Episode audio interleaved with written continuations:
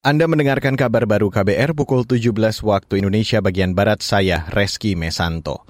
Saudara Presiden Joko Widodo menyebut ancaman krisis pangan akibat ketidakpastian global mendorong semua negara menciptakan kemandirian pangan. Kemandirian pangan diperlukan untuk memenuhi kebutuhan asupan gizi bagi masyarakat, khususnya generasi mendatang. Hal itu disampaikan Jokowi dalam peringatan Hari Keluarga Nasional ke-29 tahun 2022 hari ini. Yang namanya kemandirian pangan itu penting. Saya mengajak kepada seluruh bupati, utamanya wali kota, untuk memanfaatkan lahan-lahan yang sekecil apa pun untuk menanam, untuk berproduksi kebutuhan pangan sehari-hari. Penting, jangan sampai ada lahan kosong. Manfaatkan untuk asupan gizi anak kita. Karena kita nanam di mana pun itu tumbuh dan bisa kita panen. Presiden Joko Widodo juga mengajak seluruh lapisan masyarakat mendukung upaya penurunan angka kekerdilan atau stunting demi mempersiapkan sumber daya manusia berkualitas. Kepala negara menargetkan angka kasus stunting di Indonesia turun jadi 14 persen pada tahun 2024. Jokowi yakin jika ada dukungan seluruh masyarakat, upaya penurunan angka stunting yang dilakukan pemerintah dapat segera tercapai. Beralih ke lantai bursa saudara, perdagangan saham di Bursa Efek Indonesia hari ini kembali bergerak menguat. Indeks harga saham gabungan atau IHSG ditutup menguat pada perdagangan hari ini. Dikutip dari data RTI Business, IHSG menguat tipis 6,17 poin atau 0,09 persen ke level 6.652. Sepanjang perdagangan ini, IHSG bergerak dengan rentang 6.632 hingga 6.682.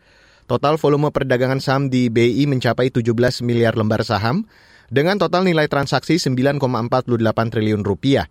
Adapun saham yang menguat sebanyak 300-an saham, merosot 180-an dan 180-an saham stagnan. Penguatan IHSG ditopang tujuh sektor di antaranya teknologi, transportasi, sektor properti dan real estate, serta sektor barang baku dan keuangan. Sedangkan sektor yang melemah meliputi perindustrian, energi, kesehatan, dan sektor barang konsumer primer.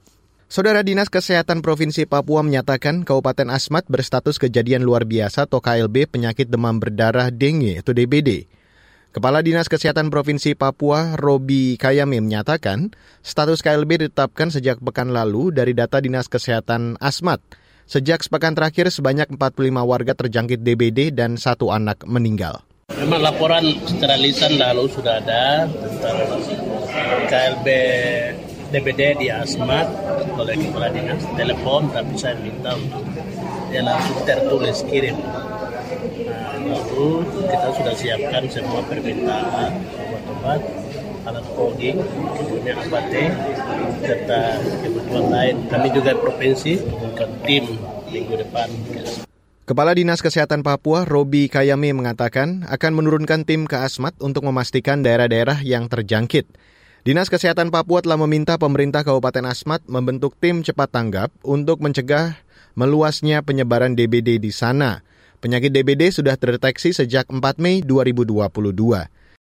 Dan saudara, demikian kabar baru saya Reski Mesanto.